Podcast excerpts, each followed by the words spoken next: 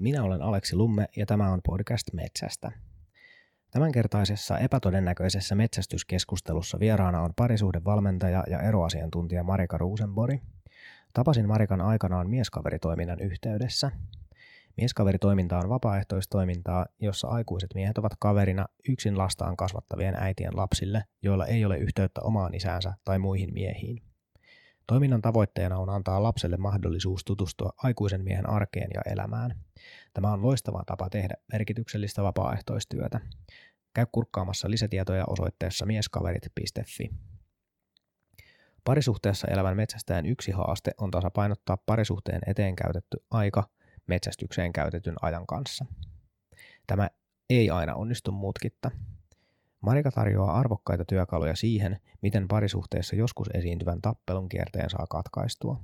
Hän kertoo myös, mikä on rakkauden rankinglista, saavatko mies ja nainen nykyään toteuttaa perinteisiä rooleja ja onko olemassa toksista feminiinisyyttä. Me ollaan tällä hetkellä pienperhe ryn tiloissa, eikös vaan? Pienperheyhdistys, pienperhe, joo. joo. pienperheyhdistys. Ja haastateltavana ja keskustelukumppanina tänään on Marika Ruusenbori.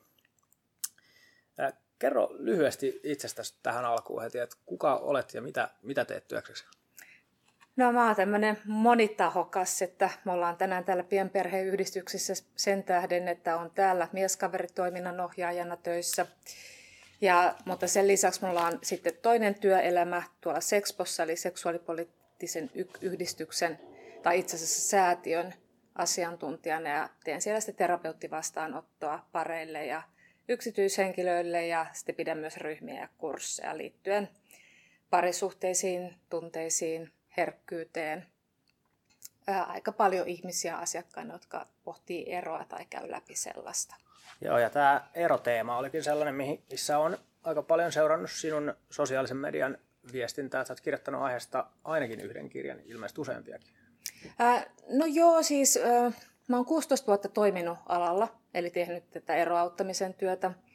Ja mä oon tavoitteellisesti blogannut vuodesta 2013 omassa suhteellista ja suhteetonta blogissa ja sen lisäksi hidasta elämää blogiyhteisössä. Kirjoja multa on ilmestynyt kolme. Mun ensimmäinen kirja oli lastenoppia äideille, jossa mä olin kymmenen muun äidin kanssa kirjoitettiin meidän kokemuksia siitä, mitä meidän lapset on opettanut meille elämästä. Okay. Eli käännettiin vähän toisinpäin sitä, että mitä vanhemmat opettaa, vaan mitä me ollaan lapsilta opittu. Sitten samana vuonna, eli viime vuonna 2018, ilmestyi mun e- oma esikoinen Sinä selviät kyllä erovuoden matkaopas, Joo. joka on ero, erosta selviytymisen opas.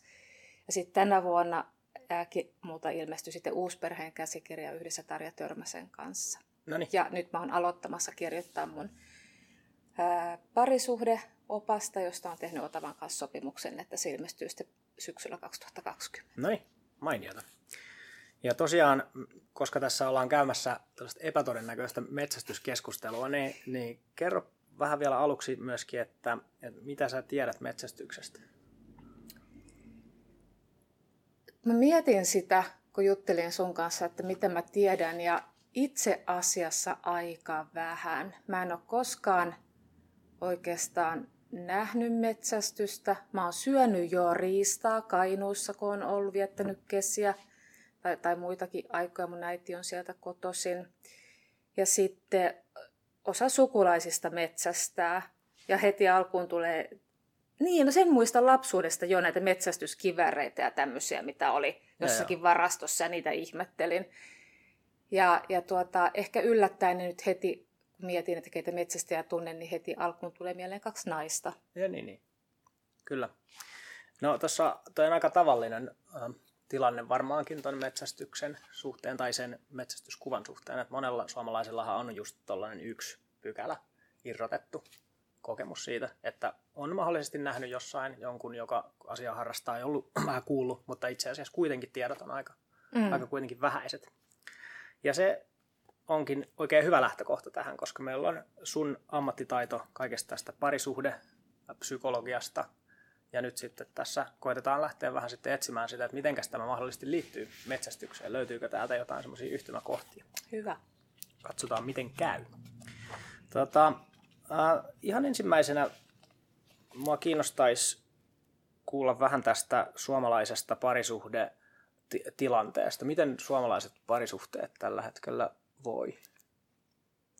Niin, sitähän voidaan tietysti tutkia ää, monellakin tavalla ja sitä voidaan tutkia tietysti tilastojen valossa, esimerkiksi erotilastojen valossa.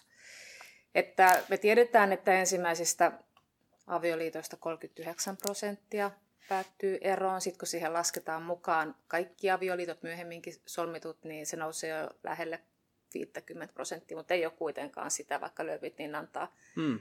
antaa ymmärtääkin. Mutta sitten me tiedetään myös, että ei kaikki onnettomissa parisuhteissa hmm. eläneet ihmiset eroa, ja sitten toisaalta on myös varmasti aika paljon eroja, jotka olisi voitu välttää hmm. hakemalla ajoissa apua. Joo. Äh, jo se lähtökohta, että me eletään tasa-arvoisessa yhteiskunnassa Suomessa, missä ihminen pystyy elättämään itsensä, niin antaa tietysti aika paljon tilaa sille, että, että parisuhteessa ei tarvitse olla esimerkiksi rahan takia. Mutta sekin tiedetään, että raha ratkaisee aika paljon ja, ja myös niin ehkä enemmän sitten sellaisissa parisuhteissa, missä sitä on sitten niin paljon.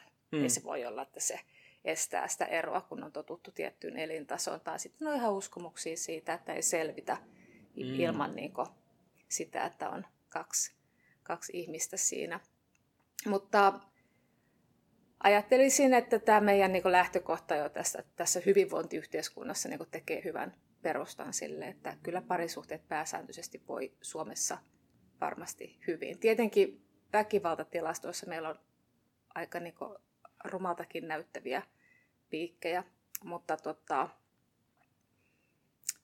niin, no se, se on ehkä semmoinen alue, mihin nyt on turha tässä kysymyksen kohdassa mennä.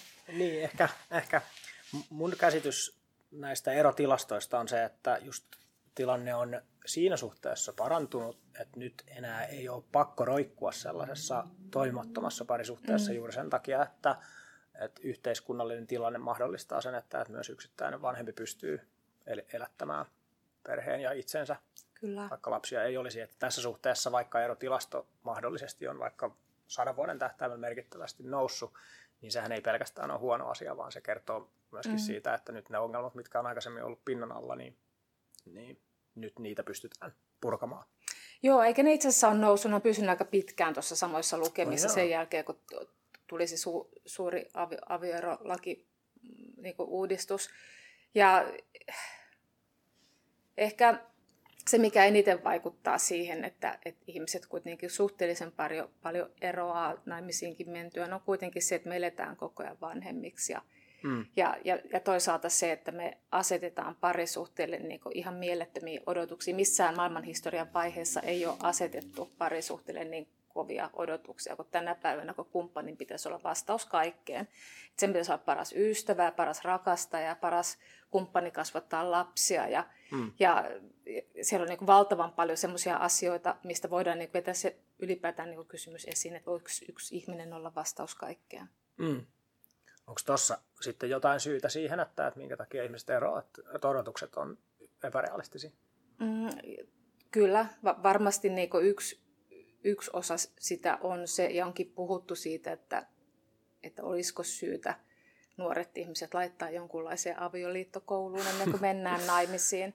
Että semmoinen Bruce Fisher, joka kehitti tämmöisen eroseminaarityöskentelyn, mitä mäkin olen vetänyt niitä ryhmiin nyt 16 vuotta, niin äh, oli siis tämmöinen yhdysvaltalainen äh, pariterapeutti, niin on sanonut, että rakastuminen yksinään on huono syy mennä naimisiin. Okay siis yksinään. Se on tietysti hieno asia, että jos olet ollut rakastunut sun kumppaniin, mutta, mutta siellä pitäisi löytää jotain muutakin, koska sitten kun se rakastumisen vaihe jossakin vaiheessa haihtuu, niin kuin se aina haihtuu, niin jos ei siellä ole enää mitään muuta, mikä sitä kannattelee, niin ei se sitten enää Aivan. pysy kantimissa.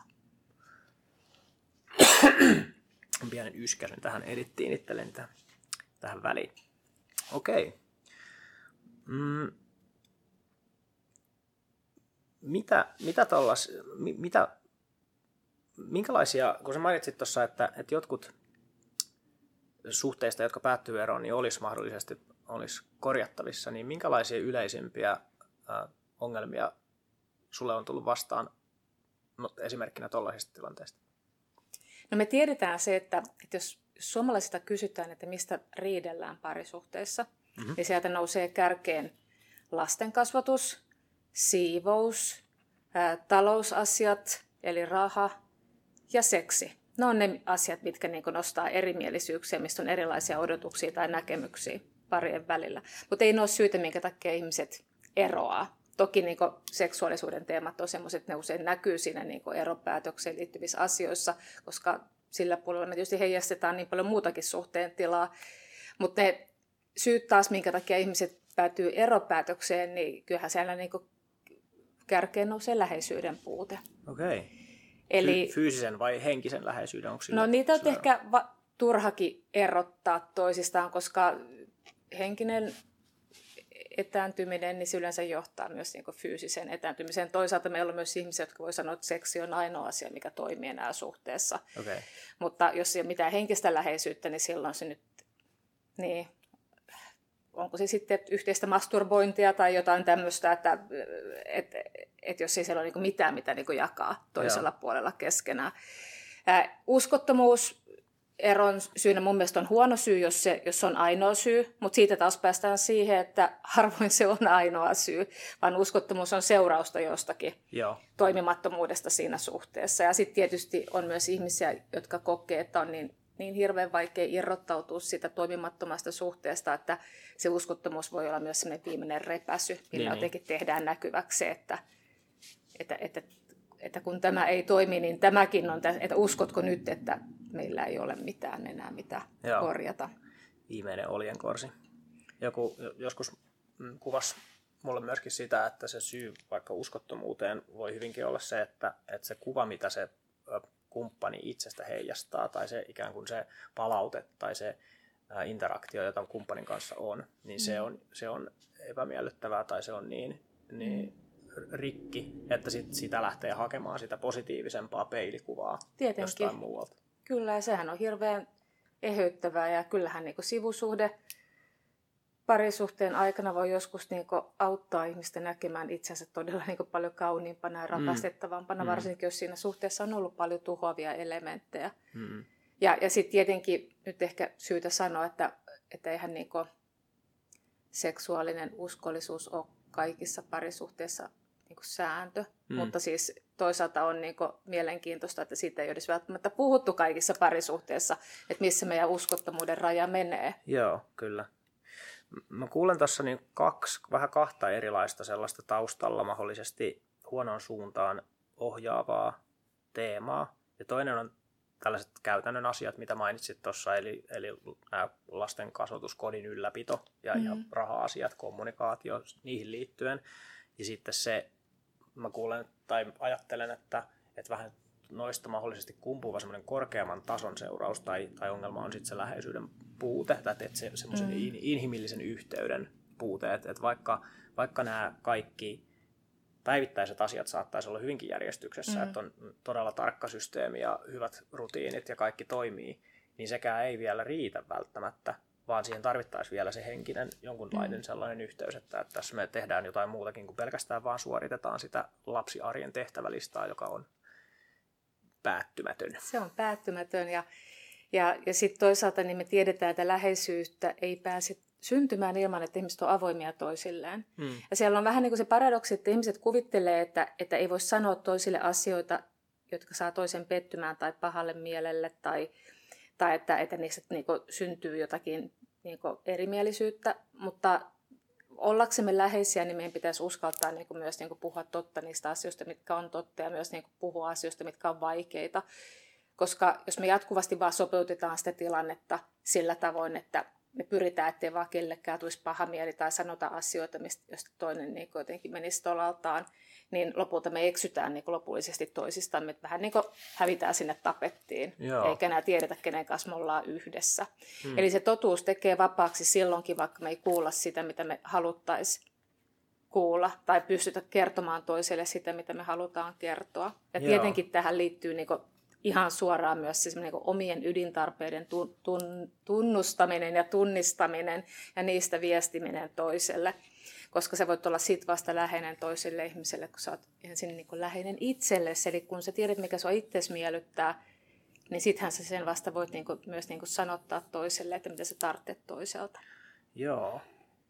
Mun kokemus tässä nyt omassa, oman perheen ylläpitämisessä ja omien sukupuoliroolien ja, ja tota, perheroolien etsimisessä on, on se, että tuossa suhteessa ehkä, ja nyt heittelen tässä, tässä aika vahvasti intuitiolla, korjaa heti kun olen väärässä.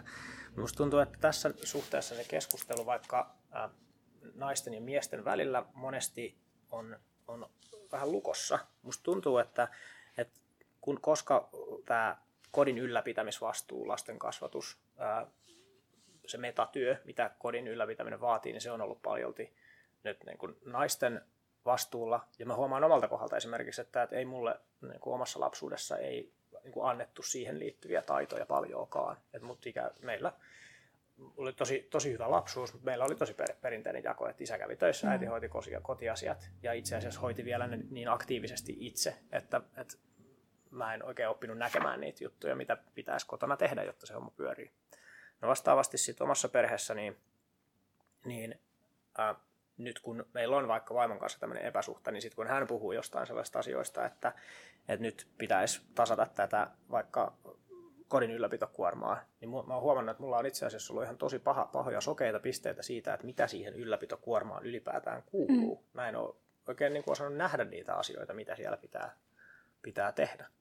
Ja sitten taas vastaavasti musta tuntuu, että kun mulla itselläni on ollut vaikka, vaikka vahvoja tarpeita nyt sitten saada vaikka vastauksia siihen, että, että no mikä se miehen rooli nyt tässä nykyisessä perhemallissa sitten on, koska ei se jotenkin se, se sellainen, että mies käy töissä ja tuo leivän pöytään eikä tee muuta, niin se ei oikein nyt tunnu ihan oikealta.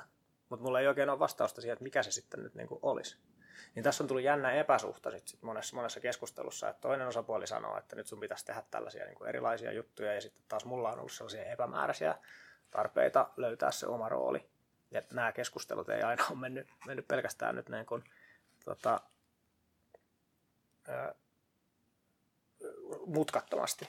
Niin, onko nämä sellaisia asioita, mitä, mitä noissa noissa keskusteluissa tulee vastaan, vai onko tämä ainoastaan sellainen, että meidän kohdalla tämä sattuu menee tällä tavalla ja sitten sit muilla kaikki kysymykset on sitten ihan erilaisia?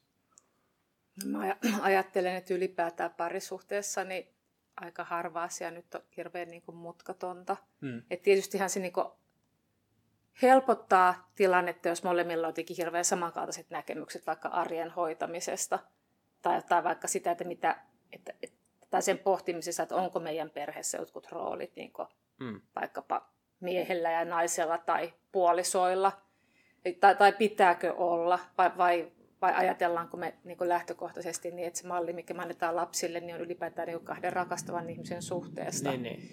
Ja, ja voihan se niin olla perheessä myös niin kuin toisinpäin, että joskus voi olla niin sanotut niin kuin naiselliset hommat, niin ne onkin niin kuin miehelle sopivampia. Mm, mm. Ja, ja, niin kuin to, ja sitten taas niin kuin ja sitten taas toisinpäin. Mutta sit, jos mennään hirveän käsitteelliselle tai jotenkin tämmöiselle elämäntarkoitukselliselle pohdinnalle, niin tietysti kaikki konkretia auttaa toista ymmärtämään sen. Mm. Että, että aika niin tyypillinen just parisuudekriisihän syntyy siitä, että toinen joutuu niin omaan identiteettikriisiin. Joo. Ja sitten hän alkaakin niin tulkitsemaan sitä sen oman identiteettikriisinsä kautta, että tämä meidän parisuhde on kriisissä, että koska okay. mulla on näin paska fiilis ja toi toinen on mun onnen tiellä, kun mä voin joo, toteuttaa joo. sitä, mitä mä haluan. Mutta mut siinä ei niinku välttämättä ole parisuhteessa sinänsä ongelmaa, vaan mm. ongelma on enemmän niinku siinä, että, että ihminen on niinku itsensä kanssa ehkä hukassa eikä tiedä, joo. mitä tarvitsisi lisää tai niinku joo, joo. toisaalta niinku vähemmän Kyllä. siihen elämäänsä. Ja silloin on tietysti hirveän surullinen maisema, jos ihminen sen takia lähtee lätkimään suhteesta, että se jotenkin projisoi kaiken siihen kumppaniin, että se kumppani joo, estää joo. minua elämästä elämää, Just mitä näin. haluaisin elää. Mä ymmärrän silti, että tuommoinen tulkinta on, on helppo tehdä, vaikka mä oon ihan samaa mieltä, että se on ihan liian helppo, helppo vastaus mm. vaikeaseen kysymykseen. Että kun mä mietin vaikka sitä just omaa, omaa identiteettikriisiä siinä, kun ensimmäinen lapsi syntyi ja piti muuttaa oma identiteetti sellaisesta huolettomasta parisuhteessa elävästä miehestä vastuulliseksi isäksi, niin aikamoinen myllyhän se oli. Niin se on. Ja sitten kun siinä samaan aikaan vielä kävi sellaista, sellaistakin, että kun se sitten vaatii se lapsen kanssa eläminen semmoista jatkuvaa pientä niin kuin just sitä tehtävän, tehtävälistan lyhentämistä. Siinä on semmoinen jatkuva pieni paine niin olemassa. Mä huomasin, että mä tarvitsen sille jonkun vahvan vastapainon. Ja siitä sit, itse asiassa syttyikin mulle ajatus siitä, että kyllä nyt tässä kohtaa elämää saattaisi olla oikea hetki kokeilla tätä metsästysharrastusta, koska mulla on ollut aina semmoinen tietty veto luontoa kohti. Ja tässä kohtaa, kun kotiolosuhteet alkoi olla, olla aika kuormittavia, niin sitten huomasin, että nyt mä tarvin semmoisen tyhjän tilan, että nyt mä tarvin jonkun vastapainon sinne, ja nyt mä lähdin sitten niin kun sinne metsään sen takia. No sitten kun mä löysin siitä sen, että, että hei, tämähän onkin mun juttu, että se mitä, mitä siellä metsästyksen yhteydessä tapahtuu, niin se itse asiassa on just sitä, mitä multa sit siinä arkielämässä puuttuu. Et siinä on aika voimakkaitakin tunteita läsnä silloin, kun siinä tapahtuu jotain, mutta ennen kaikkea siinä on se pitkä hiljaisuus, jossa mulla on aikaa olla itseni kanssa ja olla täysin oma itseni ilman vastuuta kenestäkään muusta. Niin se olikin itse asiassa sellainen asia, mitä mä huomasin, että mä tarvin ihan valtavasti. Ja siitä, kun nyt sitten päästäänkin siihen, että okei, tämä on sellainen asia, mitä mun elämässä pitäisi olla lisää, niin siitähän tosi helposti tuli sit, sit sellainen kysymys, että no miten mä saisin sitä sitten lisää. Ja siinä eka vastaushan on just tämä virhetulkinta, mitä mitä tuossa sanoit, että no nyt mä haluan enemmän tätä metsäilyä ja nythän tämä niin parisuhde ja perhe on, on mulle tiellä siinä. Mm. Ja jos se, jos se pohdinta olisi vähän niin jäänyt siihen, niin, niin kyllä mä tuossa kohtaa ymmärrän, että, että se on helppo ajatella, että, tai on helppo löytää vastauksia siihen, että, että kyllä nyt itse asiassa tässä onkin vikaa tässä mun puolisossa, kun se ei päästä mua metsästämään. Mm tai että no lapset on pilannut elämän, kun en pääse metsästämään. Nämä kaikki on, niin kuin, ne on ymmärrettäviä johtopäätöksiä, mutta ei ne ehkä ole kuitenkaan se niin. Kelan se ihan lopullinen Kyllä, tulos. no siinä lähellä, ne on helppo siitä sen takia nostaa. Joo. Ja sitten sit ehkä se ratkaisu meidän suhteen oli, oli sit se, että, että itse asiassa kyllä se, vaikka lupa lähtee metsälle, niin se irtoo kyllä, kunhan mä oon, oon hoitanut oman vastuuni sitten taas siitä, siitä, siitä perheen ylläpitämisestä ja kantanut sen taakan sillä tavalla, että sille puolisolle ei pääse syntymään sellaista mm. asemaa, että hän on sitten vastaavasti niin kuin uhrin Kyllä. viittaniskassa joutuu hoitamaan kaikki asiat, mm. koska minä, minä huitelen kaikki ajat metsässä. Et sen kun ymmärsi, että itse asiassa tässä se tasapaino siitä vastuun kantamisesta, niin se on mulle mitä suurin, suurin etu, koska silloin kun mulle tulee tilaisuus, että nyt olisi tämmöinen viikonloppu tuossa kohtaa, voinko lähteä, niin silloin, silloin vastaus on, on aina kyllä, koska ei, ei ole semmoista katkeruutta siellä taustalla. Totta, juuri niin. Joo. Mä vielä palaan noihin, kun sä sanoit niistä sen työmäärän äh, tai sen äh, kodin ylläpitotyön tai että se on yksi syy tähän mahdollisesti, mistä nämä erojutut lähtee, niin voiko siinä olla kyse jotenkin siitä, että ne asiat sinällä on pieniä, mutta kun ne lähtee kasautumaan jotenkin, niin sitten ne, sit, sit ne muuttuu, mm. muuttuu pikkuhiljaa isommiksi ja isommiksi. Niihin liittyy katkeruutta ja sitten sen, ja sen katkeruuden kautta, kun ongelmia tulee vastaan, niin sit itse asiassa kun tulee joku ongelma vastaan, esimerkiksi tämä, että saanko lähteä metsälle, et saa, niin silloin siinä puhutaan jostain ihan muusta kuin siitä itse kysymyksestä. Mm. Joo, joo. Tai, tai niin kuin sanoin, niin erotilastoiden top tenissä niin ei, ei ole kuitenkaan niin kuin esimerkiksi erimielisyydet siivoamisesta, mutta se on mm. se, mikä tietysti tulee päivittäisessä elämässä vastaan, että ne on niitä proosallisia korsia, joihin me sitten takerrutaan. Ja, ja joskushan voi olla, että, että me ei edes puhuta siivoamisesta, vaikka me puhutaan siivoamisesta. Mm. Me puhutaan esimerkiksi siitä, että, että oikeasti mun viesti, mulla on paha mieli, kun sä oot niin paljon metsällä ja mä olen yksin ja Joo. mä saan läheisyyttä. Ja mun on helpompi sanoa, että, että helvetti, että sä et ole siivoamassa himassa niin omia jälkeä, koska se olisi liian kipeätä niin sanottaa se ehkä niin päin, että mäkin tarttisin huomiota. Joo. Joo. Ja Eli se varsinainen tarve vähän niin kuin jää sinne niin, pinnan alle. Kyllä. Ja sitten sit se jää ihmetyksen tasolle, että mitä ihmeessä nyt siivoamisesta voi muka tulla näin se juttu. No se on just tämmöisessä niin terapiaslangissa me käytetään niin kuin, siitä tämmöistä sanaa kuin primaaritunne ja sekundaaritunne, että, me, mm-hmm. että, että niin kaikissa ihmissuhteissa, ihan kaikissa, niin meillähän niihin liittyy tarpeita, mm. erilaisia tarpeita. Ja parisuhteessahan ne, ne on niin kuin, usein niin kuin, hyvinkin monimutkaisia tai piilossa ja, ja, ja niiden juuret on siellä lapsuudessa myös, että mitä me ollaan opittu parisuhteesta ja itsestämme ja siitä, että voidaanko me ilmaista ylipäätään meidän niin kuin, tarpeita toisille ja haluja. Ja ää, silloin, jos me ei ilmaista sitä tarvetta, niin sit, siitä niin kuin helposti syntyy sitten tämmöinen niin sekundaarinen tunne. Eli tämmöinen, mikä usein on viha, ärtymys, mm. tappelu. Ja va, jos me, oltais, jos me olisi ollut tarpeeksi rohkeutta sinne niin ekassa vaiheessa, kun me, kun me ollaan vaikka pahoillamme siitä, että me ei olla saatu tarpeeksi huomiota ja läheisyyttä meidän kumppaneilta, ne osattu sen sanottaa, ja sen ei olisi tarttunut eskaloitua sitten Niin, niin. Niin esimerkiksi nalkuttamiseksi Miten? kotitöistä, koska se oikeasti se syy ei olekaan se, että sä et ole tiskannut tällä viikolla tai tyhjentänyt tiskikonetta yhtä monta kertaa, vaan se, että, että, että sä et ole paijannut sun puolisoa niin paljon, Niin. kuin hän olisi kaivannut sitä. Tai kuunnellut. Niin mitä se nyt kelläkin on se ydintarve. Joo, me me joo. tiedetään, että, että ihmisillä on, niin kuin, mikä on niin kuin yksi myös parisuhteessa niin kuin ongelma, että me kuvitellaan, että me, ne ydintarpeet, joita meillä on suhteessa omaa niin kuin, rakkauden nälkäämme, niin ne on toisella myös niin kuin samat. Joo. Että se jenkkiläinen Chapman on puhunutkin tästä niin rakkauden kielestä, että, että meillä on viisi tämmöistä rakkauden kieltä, että meillä on niin tämmöiset kauniit palvelukset ja teot, sitten meillä on kaikki niin fyysinen, niin seksi, halailu, pussailu, kädestä pitäminen, kaikki mihin liittyy fyysinen kontakti. Mm. Meillä on lahjat, meillä on ajan antaminen toiselle ja meillä on sanat. Ja meillä jokaisella on oma rankillista sille, että, että millä tavalla me halutaan saada rakkautta toisaalta. Hmm. Ää, ja me, to, ja me tulkitaan, tai me ajatellaan helposti, että, me, että toinen niin arvostaa niitä samoja asioita. Mutta kun se ei Joo. olekaan niin, ja jos me ei tiedetä sitä, niin sitten me petytään, kun me pyritään tarjoamaan sille toiselle sitä parasta, mitä me itse haluttaisiin. Jos nyt vaikka ajatellaan, että mä haluaisin vaikka lahjoja to, to, niin kuin tunteakseni olevan rakastettu, niin sitten mä antaisin mun kumppanille koko ajan lahjoja, Mm. vaikka hän on se, joka haluaisi kuulla sanallisesti sen, että mä rakastan häntä, mutta mä en koskaan puhuisi siitä. Joo. Molemmat turhautuu. Onko nämä just sellaisia asioita, mitä siinä parisuhteen peruskoulutuksessa sit pitäisi käydä läpi, Oh. että on? On, kyllä, nämä on just niitä Joo. ihan perusjuttuja. Ko- Koska kaikki, taas ehkä vähän turhausottavaa sanoa kaikki, mutta usein parisuhteisiin kuitenkin liittyy hyvin, hyvin paljon semmoista, että me jotenkin ajatellaan, että toisen pitäisi automaattisesti tulkita meitä Mm, ja tietää, mm. mitä me tarvitaan. Ja että siitä jotenkin menee vähän arvo pois, jos me joudun pyytämään sitä. Niin, niin. Tai että, että onkohan toi toinen nyt oikea mulle, kun se ei kerran nyt osaa Niin. tulkita minun ajatuksiani Esimerkiksi. jotenkin maagisesti. Joo, se on kyllä aikamoinen, aikamoinen ajatus, Mm. kun sitä oikein alkaa miettiä.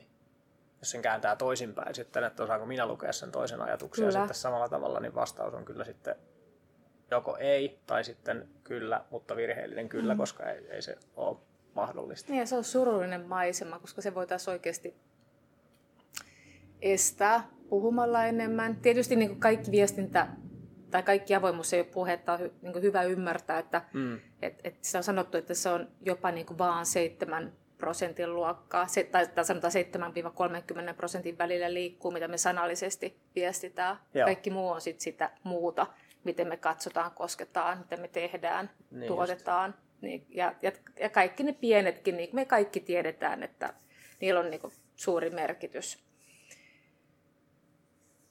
Ja niitä me sitten tulkitaan.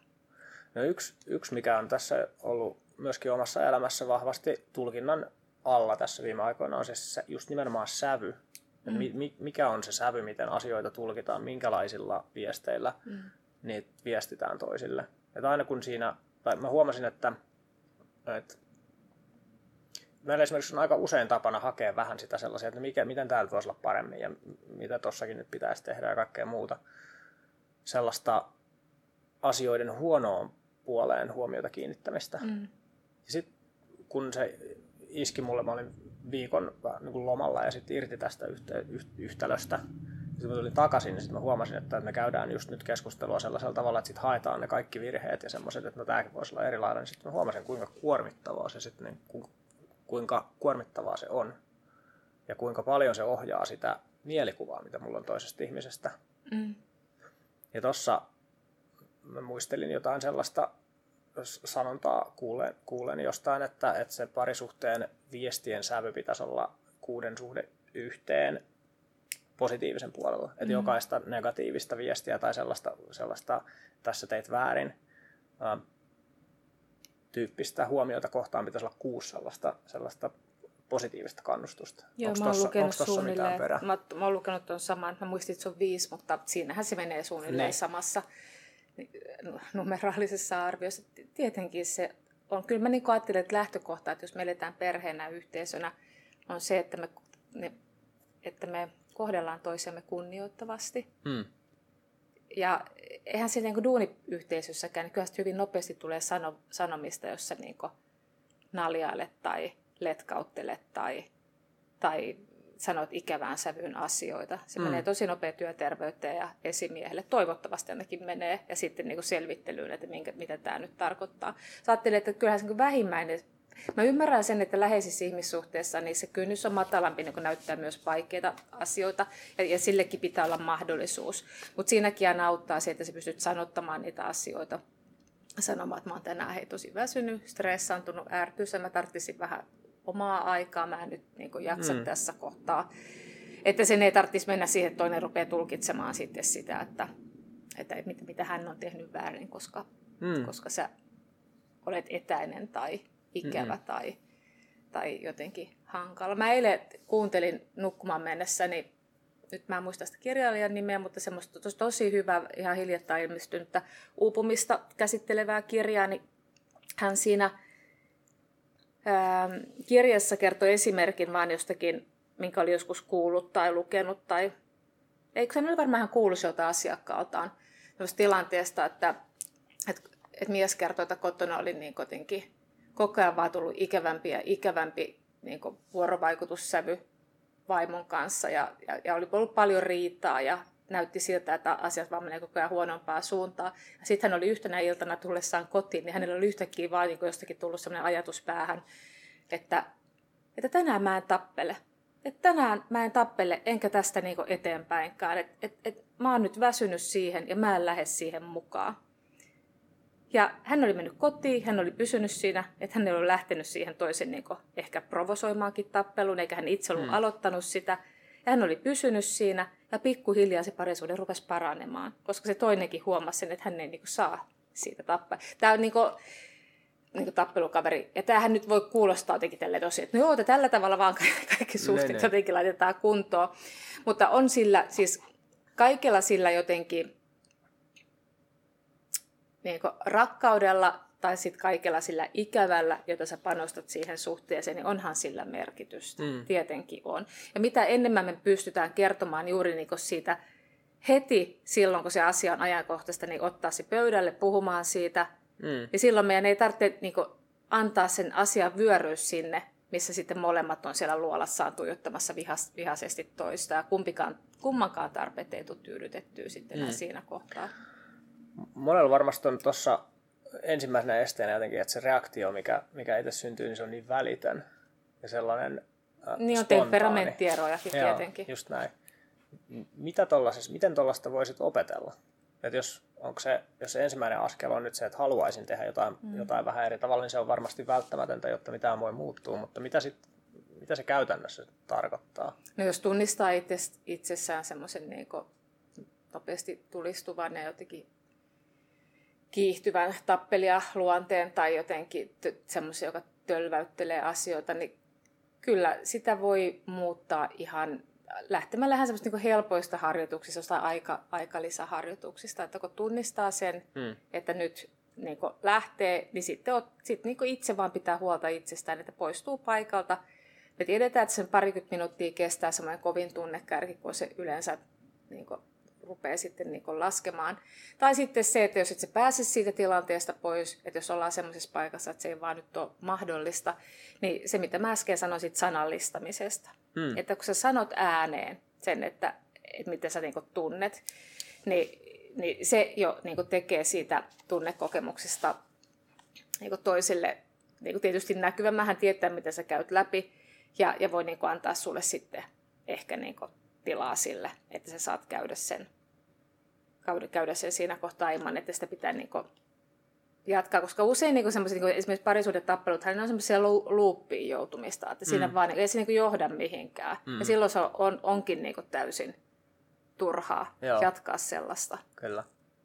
Joo, toi mitä sä sanoit aikaisemmin tuossa, kun sä et vaan ymmärrä tyyppiset lauseet, mm. niin ne varmasti aika usein tuossa toistuu, mutta niissä tilanteissahan se, se mä koen, että se vastuuhan silloin on nimenomaan yrittää, yrittää selittää, yrittää löytää sanoja sille, että miksi, miksi mä haluan tehdä jotain tietyllä tavalla tai mitä siellä, mitä siellä pinnan alla nyt sitten niin ylipäätänsä on. Kyllä, ja joskus näin. kuulee, että ihmiset sanoo, että, että mitä se sitten tarkoittaa, että puhutaan tunteesta, tai että, että, mitä se, että mä ymmärrän, en mä osaa kuvata mun tunteita tai en mä saa kiinni, mitä mä tunnen, mm-hmm. niin yleensä mä annan siihen kyllä ohjeeksi sen, että sit kannattaa puhua ajatuksista, koska mm. mitä kauemmin sä puhut sun ajatuksista, niin sitä todennäköisemmin siellä ne tunteet tulee niitä ajatusten mukana, mm. koska aika yllättävänkin monille ihmisille ne on vähän semmoisia niin epämääräisiä.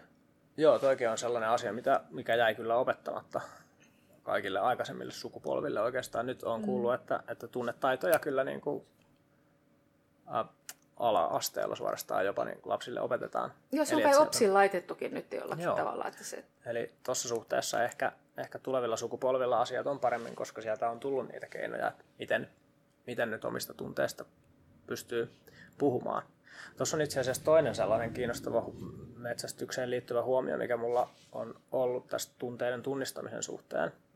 Eli kun no mun käsitys tunteesta on, että ne liittyy kehon viesteihin. Että se ilmeisesti sitä, että kumpi tulee ensin kehon viesti vai, mm. vai aiheuttaako tunne kehon reaktio, niin siitä, siitä ymmärtääkseni ei ole ihan täyttä selvyyttä.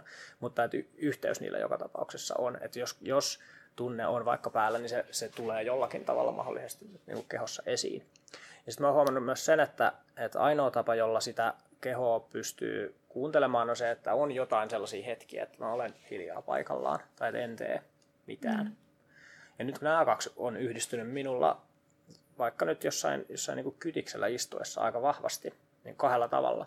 Eli toinen on, toinen on se, että kun siellä nyt ei voi tehdä mitään, se on pakko olla hiljaa paikallaan, siellä ei ole mitään virikkeitä, niin jos malttaa pitää näppisä erossa vaikka matkapuhelimesta, niin se on sellainen tila, jossa sit niitä tunteita sit kehoonkin asti Hyvä. aina kun tulee. Tai että sieltä ikään kuin löytyy ne semmoiset hetket, että, että nyt kun istun tässä pitkään hiljaa, niin näyttää siltä, että täällä tuleekin tämmöistä myllyä nyt käyntiin. Ja koska se kuitenkin on se tilanne sellainen, että niihin ei tee mieli jäädä sitten kuitenkaan jotenkin vellomaan sillä mm. tavalla, että voi kauheita, kun minulla nyt on tällaista, vaan että siinä on kuitenkin mm. joku tietty tavoite, että mä nyt olen tässä hereillä seuraamassa, että mitä tässä tapahtuu, niin ne jotenkin ei jää vaivaamaan samalla tavalla. Ja tätä on itse asiassa moni muukin jotenkin minulle kuvannut, että ikään kuin kun lähtee sinne metsään, niin ikään kuin ne huolet tuntuu jäävän taakse, siis sillä tavalla, että ne ei ole aktiivisesti sillä tavalla häiritsemässä, mutta sitten kuitenkin se rauhallinen ympäristö niin auttaa siihen, että, että sit on helpommin kuunnella itseään.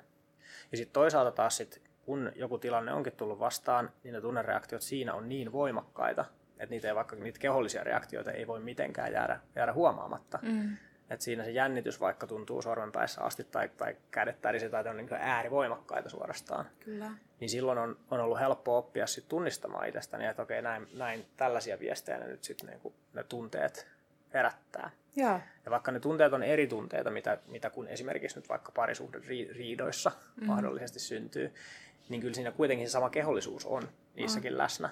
Että kun, jos kysymys on, että, että no miten mä nyt opin sitten tunnistamaan niitä, niitä, tiloja, niitä tunnetiloja, niin, niin yksi tapa on ollut se, mun kohdalla se, että, että mä oon huomannut toisessa yhteydessä, eli siellä metsässä sen, että tällaisia viestejä kroppa lähettää.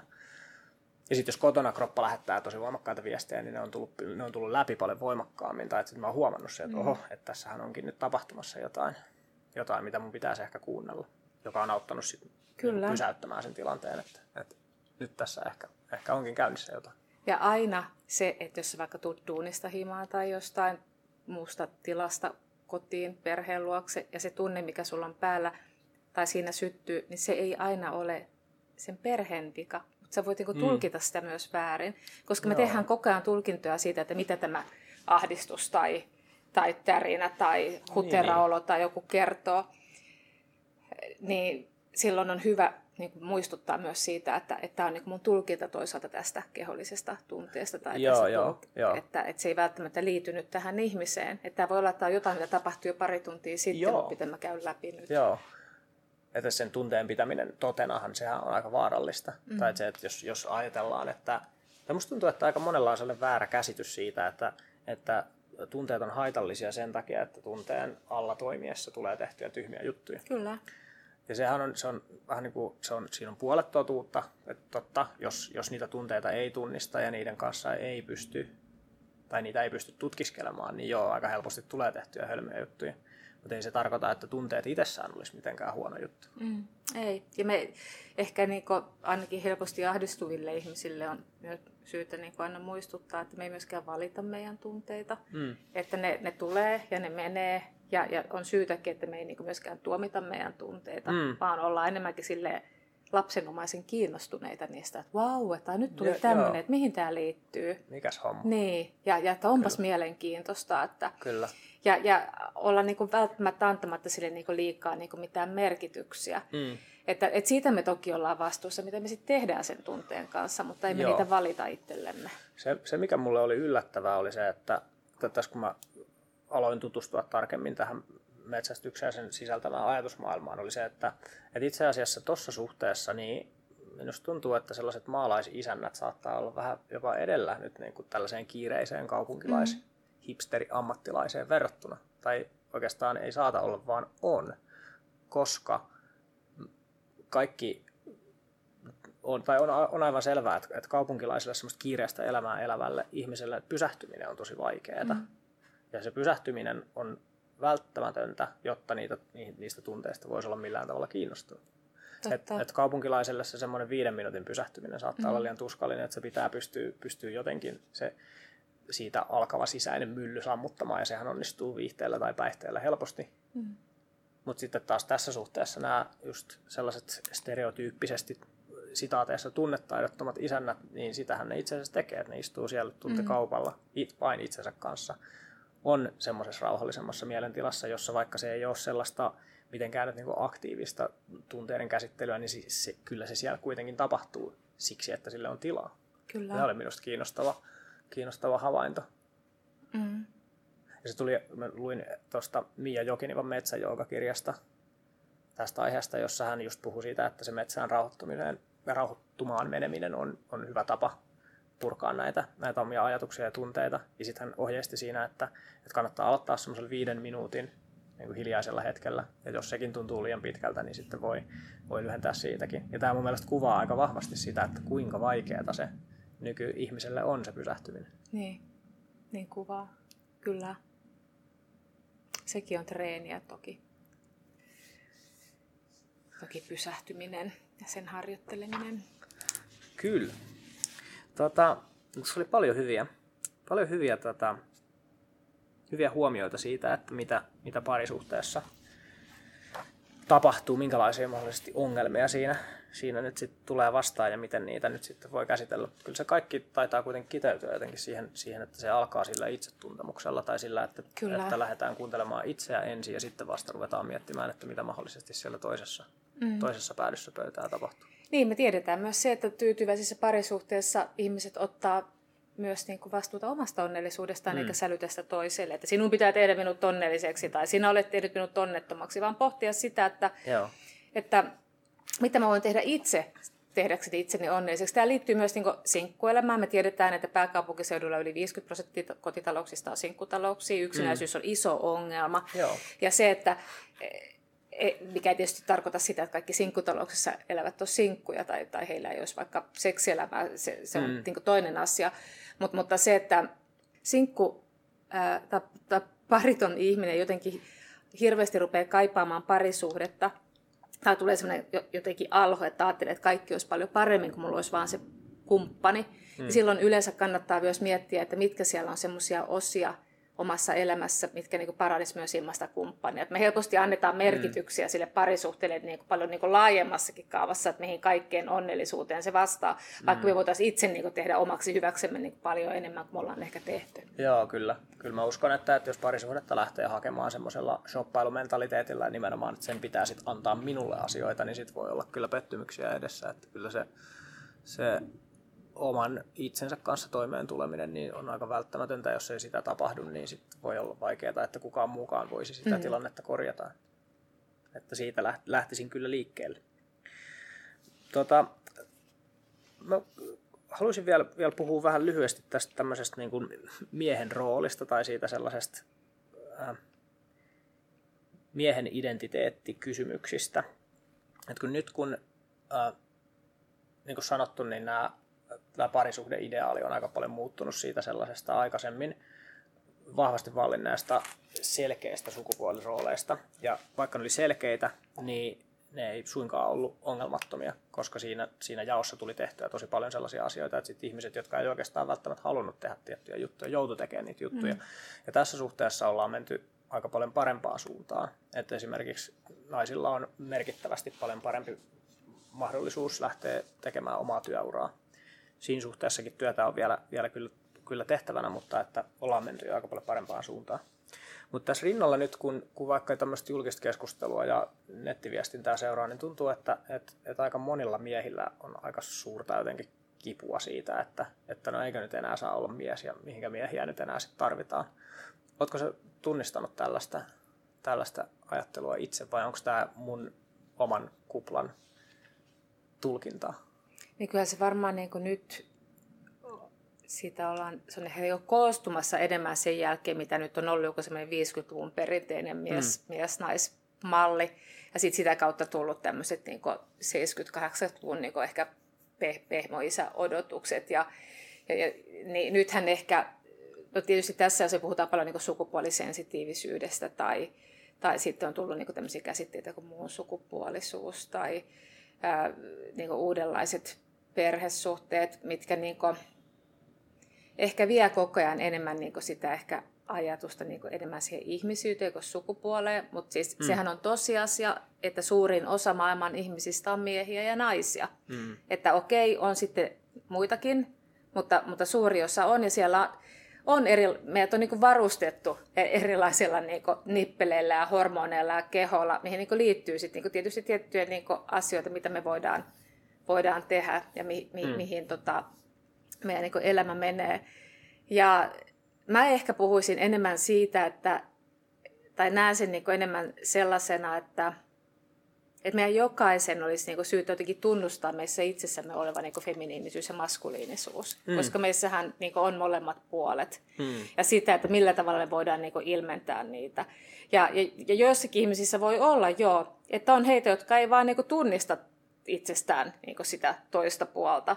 Ja, mm. ja silloinhan se on niin täysin fine, että, että voi ilmentää sitä, mitä on. Ja tästähän on kysymys koko tässä keskustelussa jotenkin, että, että meille pitäisi antaa ihmisille lupa olla sitä, mitä ne niin on.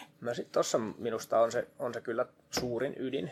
Mä luulen, että, että jos ja kun sellaista kipuilua nyt sitten vaikka, vaikka onkin, niin se yllättäen liittyykin just nimenomaan siihen, että, että enkö minä nyt saa sitten olla sitä, mitä minä koen olevani. Kyllä. Niin se on, se on ehkä vähän erikoista tai, tai jopa ironista, koska nyt se, jos puhutaan vaikka nyt, että et on tunnistettu jotain sellaisia asioita, joissa vaikka, jotka on ollut, ollut haastavia tai ongelmallisia siinä perinteisessä sellaisessa tiettyyn rooliin pakottavassa miesmallissa. Mm. Ja nyt ollaan tekemässä töitä sen eteen, että, että sellaisia ei olisi niin paljon, että useampi ihminen saisi olla enemmän sitä, mitä on niin jotenkin se viesti on matkalla kuitenkin kääntynyt sit sillä tavalla, että, että sellaiset ihmiset, jotka on aikaisemmin sopinut siihen vaikka, vaikka siihen semmoiseen perinteiseen miehen rooliin, nyt he kokee jotenkin, että no enkö minä nyt sitten jatkossa saakkaan olla sitä, mitä mä koen olevani. Ja se on minusta se on erikoinen, erikoinen yhtälö. Niin, jotenkin mä itse ajattelen sen niin, että, että No sanotaan vaikka, että mulla on paljon burreskia harrastavia kavereita. Mä itsekin olen lähinnä, tai lähinnä olen katsomon puolella, joskus jotain joo. kokeillut, mutta Siellähän leikitään sukupuolisella stereotypioilla ja, mm. ja, ja vahvistetaan, mutta sielläkin on miehiä tosi hyvin vähän siis joo, joo. esiintyjinä, mutta miehiä. Ja mä ajattelin, että, että kaikki mun tuntemat niin naispuoliset burreski-taiteilijat ja harrastajat, mm. niin ne on kuitenkin niin hyvin niin kuin, niin kuin tasa-arvon puolella ja tosi niin kuin, niin kuin feministisiä ja sellaisia, mm. mutta he haluavat ehkä ilmentää sitä niin naiseutta ja seksuaalisuutta. Sit kuitenkin ainakin osa heistä voivat, voivat haluta sitä ilmentää niin kuin, hyvin niin kuin, perinteisilläkin niin kuin naiseuden tavalla, mutta sehän, sehän on niin kuin aivan eri asia kuin sitten se, että et, et mitä niin kuin uusi viisas su, niin kuin, niin kuin nouseva sukupolvi haluaa tasa-arvoa, haluaa sitä, että ihmisillä on mahdollisuuksia yhtäläisesti, että, että naisen euro olisi naisen euro. Ja mm. Sehän on niin ihan eri asia kuin se, että, että haluaako mä käyttää push-appeja niin, tai niin. että haluanko mä olla ilman niin rintaliivejä. Niin, niin mä, mä niin ajat, ajattelin, että me menee hirveän paljon sekaisin niin nämä jotenkin, että mitä se sitten, ja mitä se sitten, jos joku mies sanoo, että en saa olla mies, niin mun mielestä olisi syytä kysyä häneltä, että no kerro, että millä tavalla sä et saa olla. Mitä se et, mies niin. sulle ylipäätään tarkoittaa, se on kyllä hyvä. Tai mikä na, niin kuin naisten niin kuin jotenkin itsenäistymisessä on sitten ehkä uhkaavaa tai hmm. jotain semmoista, mikä niinku, että et susta tuntuu, että sun pitää niinku kutistaa sun miehisyyttäsi. Hmm. Yksi virhetulkinta, minkä mä oon itse tehnyt jossain vaiheessa silloin, kun puhuttiin toksisesta maskuliinisuudesta, oli se, että mä aloin ajatella, että tarkoittaako tämä nyt sitä, että maskuliinisuus on toksista. Hmm. Ja sehän sitten ei. jälkeenpäin ajatellen niin ei ollenkaan mennyt sillä tavalla. Siitähän ei, ei ollut kysymys. Ei. Ja siinä ehkä, äh, siinä on sen termin No, siinä on osa sitä termin heikkoutta, mutta sitten siinä on osa myöskin sitä, että, että kun puhutaan identiteettiä lähellä olevista asioista, kuten mm. mieheys vaikka minulle, niin on tosi helppo tehdä vääriä tulkintoja sellaisista ehdotuksista, jotka menee lähelle sitä mun identiteettiä. Tai tuossa kun tuossa kuitenkin kyseenalaistetaan sitä, että olikohan se kaikki, mitä minä miehenä tein, niin mm. aivan fiksua. Ja vastaus näin jälkikäteen miettien on, että ei ollut. Että aika paljon on ollut sellaisia juttuja, missä on ollut mukana, mitkä nyt jälkikäteen ajatellen on aika, aika hölmöjä, tai että olisi voinut jättää hyvinkin tekemättä. Niin, no se on, ei ollut elämänkokemusta, ollut nuori. Eihän me synnytä valmiina. Just näin. Enkä osannut, enkä osannut nimenomaan nähdä niin siitä, siitä toista puolta sen takia, että siitä ei ollut aikaisemmin hirveästi puhetta. Ja nyt kun on ollut puhetta, niin se ensimmäinen reaktio yllättäen olikin sitten. Mä omalla kohdalla ihmetellyt tätä, että se oli kuitenkin torjuva. Tai sellainen, mm. että älkää nyt, voitko minua vastaan tässä nyt hyökkäämään, että etenkö minä nyt muka saa sitä ja tätä. Sitten kun se sai käsiteltyä ja kävikin ilmi, että itse asiassa, että ei, ei, eihän tässä nyt oltukaan kaikkea maskuliinisuutta vastaan ja kaikke, kaikessa niin kuin miehekkyydessä, mieheydessä ja mm. naiseudessa, niin kuin sanoit, niiden perinteisissä muodoissakin niissä on varsin paljon hyvää. Ja varsin mm. paljon sellaista, mitä on hyvä mm. päästä toteuttamaan. Ja, ja, ja jos jostain ihmisestä nyt siltä tuntuu, että, että joku tällainen perinteinen miehinen tekeminen on, on itselle tärkeää, niin ei siinä ole mitään vikaa niin kauan, kun se ei sisällä mitään pakottamista ketään muita ei, kohtaan. Ei tietenkään. Eli vaikka nyt jos tuodaan tämä takaisin tähän metsästysesimerkkiin, niin se, että mä haluan metsästää, niin sinällään, vaikka se nähdään maskuliinisena toimintana, niin se mm. maskuliinisuus ei tee siitä mitenkään väärää. Mm. Totta kai kaikki eettiset kysymykset, mitä siihen liittyy, niin ne on, ne on tietenkin olemassa siinä. Mm. Mutta se, että, että metsä, metsästys nähdään miehekkääksi, niin se ei tee siitä mitenkään haitallista. Mm. Se, että jos mä yrittäisin omia lapsiani pakottaa johonkin muottiin sillä, sillä miehisyys mm. ää, verukkeella, tai sillä, mm. että mulla on poika ja tytär, niin että mä ottaisin, että pistäisin ty- tytön johonkin muihin hommiin ja sitten pakottaisin pojan tekemään, että nyt sinusta tehdään mies metsästämällä mm. ja sitten sit pakottaisin hänet siihen, niin se olisi ongelmallista. Tietenkin. Mm.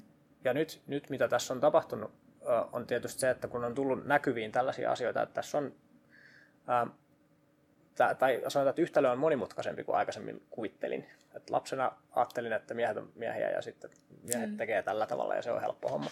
Niin totuus olikin paljon monimutkaisempi. Ja nyt kun yritetään selvittää, että mikäköhän tässä nyt olisi hyvä tapa eteenpäin, niin se mm. aiheuttaa vähän hämmennystä ja sellaista, että en oikein tiedä, mitä tässä nyt sitten pitäisi tehdä. Mutta mä näen itse tässä tosi positiivisia mahdollisuuksia. Ja musta tuntuu, että me ollaan itse asiassa tosi lähellä semmoisia tosi positiivisia lopputuloksia myöskin. Et nythän meidän ei, ei tarvitsisi oikeastaan muuttaa mitään muuta tästä keskustelukulttuurista, mikä nyt vaikka yhteiskunnassa vallitsee, kuin se, että, että alettaisiin taas, viitaten aikaisempaan, niin huomioimaan niitä positiivisia puolia. Mm. Ehkä vähän niiden virheiden rinnalla enemmän. Kyllä. Sitten ehkä haluaisin niinku tuoda tähän myös sen, että, että että kyllä mun niin kokemuksen mukaan niin on olemassa myös niin toksista feminiinisyyttä. Mm. Että, että se on mm. jotenkin tosi osoittelevaa, että me puhutaan siitä niin kuin vaan mm. toksista ihmisyyttä. Niin, ehkä se olisi siihen sitten hyvä pikkuhiljaa päästä. Edelleenkin niin kuin viitaten vaikka näihin meidän parisuhde niin kuin mm. kuvioihin, niin kyllä mä huomaan, että, että, että kun sanotaan, että, että miesten ja naisten tasa-arvossa on vielä paljon tehtävää, niin kyllä mä aikaisemmin olin sitä mieltä, että ei olla, että hyvin, hyvin menee, että hienosti, hienosti mennään. Mutta sitten mä huomasin, että, että itse asiassa mulla on aika paljon sokeita pisteitä, mm. ihan vaikka näiden kotitöiden jakautumisen suhteen, että, että se homma ei mennyt tasan, koska mulle ei ollut lapsuudessa vähän niin kuin niin. opetettu niitä, niitä asioita, mitkä nyt tällä hetkellä ajatellen on hyvinkin tärkeitä. Ja nyt kun, nyt kun mä oon oppinut niitä näkemään, niin kaikki on itse asiassa mennyt aika paljon parempaan suuntaan. Todennäköisesti. Ei nyt, ihme. Niin, just näin. Et itse asiassa mä oon jopa nyt vähän ehkä humoristisesti joskus miettinyt sitäkin, että mä oon nyt itse tällainen 170 senttiä ja just, ja just 70 kiloa, niin pieni, pienikokoinen kaveri. Niin mun, mun tavallaan, jos ajatellaan, että, että mun syy siihen, että, että on onnellisesti naimisissa on ehkä just siinä, että mä oon oppinut kuuntelemaan näitä juttuja. Mun, mun suurin huoli on se, että semmoiset miehekkäät oikein kunnon, tiedätkö, niin kuin mörssärimiehet, että ne, ne kun oppii tunnetaidot, niin sitten meillä ei ole, näillä pienillä miehillä ei ole mitään mahdollisuuksia. Okei, okay. joo. Mutta tämä ehkä, ehkä, menee, ehkä menee vähän vitsin puolelle enemmän kuin mihinkään todellisen ajatukseen. Kyllä, kyllä niin, niin menee.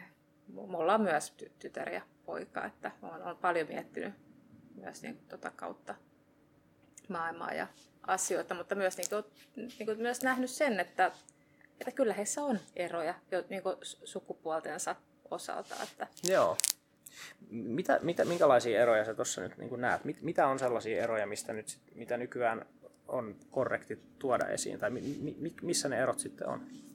No, tiedetään esimerkiksi itsetuntokysymyksissä, että pojat on, pojilla on parempi itsetunto kuin tyttöillä. Ja se kai niin jolla, nyt vähän aikaa sitten jossakin yhteydessä myös törmäsin semmoiseen väitteeseen, että se voisi osittain liittyä testosteroniin, että mm. testosteroni pitää yllä niin kuin parempaa itseluottamusta. Varmaan riskinottokykyyn se liittyy sitten myöskin. Niin, varmaan täm, tämmöisiä ei, ei olla niin, niin ja sitten semmoisia, tietenkään me ei koskaan niin samalla tavalla molempia lapsia kasvateta, koska se, joka tulee toisena, niin saa jo niin kuin, sitten mm. kuopuksen kasvatuksen, mikä on hyvin erilaista kuin esikoisen Kyllä. kasvatus. Mutta niin kuin, väittäisin, että mä oon aika, aika niin kuin, pyrkinyt molempia kasvattaa samalla tavalla. Mutta kyllä mä niin huomaan, huomaan, että kyllä, siellä, kyllä ne silloin niin kuin pienenä, ja ehkä ne nyt on myös niin, aika, aika niin kuin heteronormatiivisia, aika tyypillisiä niin. tyttö ja poika no ei voi enää sanoa lapsia, vaan nuoria aikuisia niin kuin molemmat, mm. että, että heidän kanssaan ei ole ehkä niin kuin jouduttu myöskään kohtaamaan sellaisia asioita, kun taas sitten ehkä ystävien perheessä on tai, tai asiakkaiden kanssa, mitkä sitten olla tosi isoja juttuja, va- mm. vaikkapa se, että ei, ei koe kuuluvan samaan sukupuoleensa tai niin, tämmöisiä. Niin, kyllä, että, kyllä jolloin ne tulee tietysti eri tavalla sit siihen keskusteluun myös Hyvinkin. mukaan. Mutta kyllä mä niin sanon siinä, myös siinä lastennopea äidille kirjassa, kun mä oon siihen kirjoittanut yhden luvun just siitä, että että, mitä, et, että onko eroa sillä, että onko lapsi tyttö tai poika, tai miten mä oon niin kokenut sen. Joo. Heillä on vaan vielä vuoden ikäerokin. Ni, niin kyllä tota, mä ajattelen, että eniten kuin keneltäkään tästä maailmasta – keneltäkään mieheltä, niin mä oon mm. oppinut mun pojalta niin kuin siitä, että minkälaisia miehet on. Joo. Et mulla, musta tuntuu, että mulla oli aika paljon semmoisia ihan uskomuksia niin kuin ollut mie- miehisyyteen ja mm. parisuhteeseen ja tämmöisiä asioita, mitä niin kuin, se, että mä oon saanut katsoa niin kuin hänen kasvuansa, niin on niin jotenkin, niin kuin, mä oon pystynyt niin kuin luopumaan niistä. Mm. Toisaalta se liittyy siihen, että mä huomaan, että mehän ollaan hirveän samanlaisia, että me ollaan joo, ihmisiä. Joo, Mutta toisaalta se myös liittyy siihen, että mä oon huomannut myös niitä eroavaisuuksia. Joo, aivan. Jotta pääsisin itse tuohon samaan tilanteeseen, niin tällä hetkellä isoimpana tavoitteena nyt on löytää omien lasten kanssa sellaista yhteistä tekemistä tai yhteistä äh, ajanvietettä ja sellaista mm, no, sellaista tekemistä, jonka kautta mä voisin tutustua heihin just nimenomaan ihmisinä. Ja näen, näen kyllä täsmälleen tuon saman arvon, että mä haluan nähdä nyt sitten, että mitä he, mitä he minulle nyt sitten mahdollisesti opettaa. Ja katsotaan, että tässä vaiheessa nyt toki kun aikaa on hyvin rajallisesti, niin jotenkin toivoisin, että, että se yhteinen tekeminen tai yhteinen oleminen olisi jotain sellaista, mikä olisi itsellekin sisäsyntyisesti mm. niin kuin tärkeää, motivoivaa. Sillä mä oon miettinyt, että, että tota, kyllä mä haluaisin tarjota heille mahdollisuutta esimerkiksi opetella tällaista just ampumaharrastusta ja mahdollisesti tarjota mahdollisuutta lähteä johonkin metsälle, mutta, mutta niin kuin sanottu, en missään tapauksessa koe voivani tai, tai ei missään tapauksessa kannata pakottaa heitä niin kuin siihen suuntaan, vaan, vaan me voidaan käydä näitä keskusteluja ja katsoa, miten, miten he siihen suhtautuu. Ja jos sieltä jotain sisäsyntyistä kiinnostusta löytyy, niin sit siihen voisi ehkä tarttua. Jos ei löydy, niin sit pitää etsiä jotain, jotain muuta tekemistä mikä, mikä mahdollistaa sen tutustumisen. Kyllä. Hyvä. Kiitos paljon. Mä luulen, että tähän on, tähän on hyvä pistää piste tähän kohtaan. Tosi hyviä, hyviä ajatuksia, iso liuta. Kiitoksia näistä. Kiitos sulle, kun kutsuit mukaan.